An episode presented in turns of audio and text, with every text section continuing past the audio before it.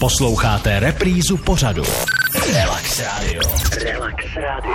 Se s vámi všemi zdraví David Latovsky, ale nejsem tady sám, mám tady hosta jim ústřední školní inspektor pan Tomáš Zatloukal. Já vás tady vítám, pan inspektore, dobré odpoledne. Dobrý den.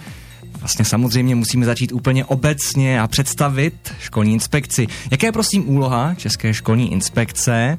Co vše při své práci kontrolujete a jak to vlastně probíhá? Mm.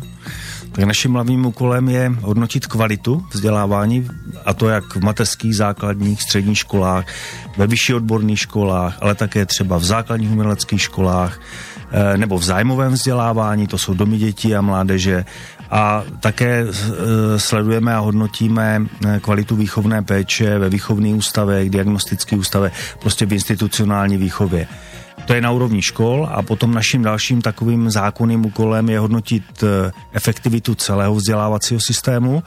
To znamená, eh, jak vlastně výdaje státu, což eh, jsou druhé, což je druhá nejobjemnější kapitola státního rozpočtu, přes 250, 270 miliard korun jde do vzdělávání, tak jak, jak vlastně efektivně jsou využity. A kolik inspektorů celkem se pohybuje v terénu po celé republice?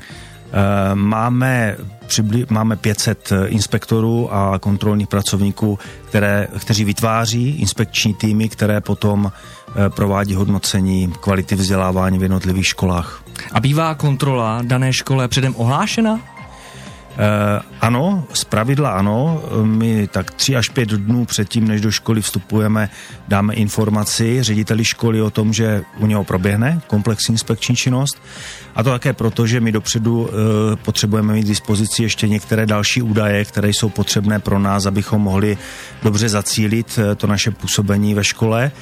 Samozřejmě jsou situace, jako kdy, když dostaneme nějaký podnět nebo stížnost, kde by eh, to ohlášení předem vlastně zmařilo celé to objektivní posouzení eh, toho podnětu, tak eh, tam to dopředu tu informaci neposkytujeme a nastupujeme přímo do školy řešit ten problém. A už za chviličku se podíváme na to, jak často průměrně jednotlivé školy navštěvujete. Relax Radio. Relax Radio.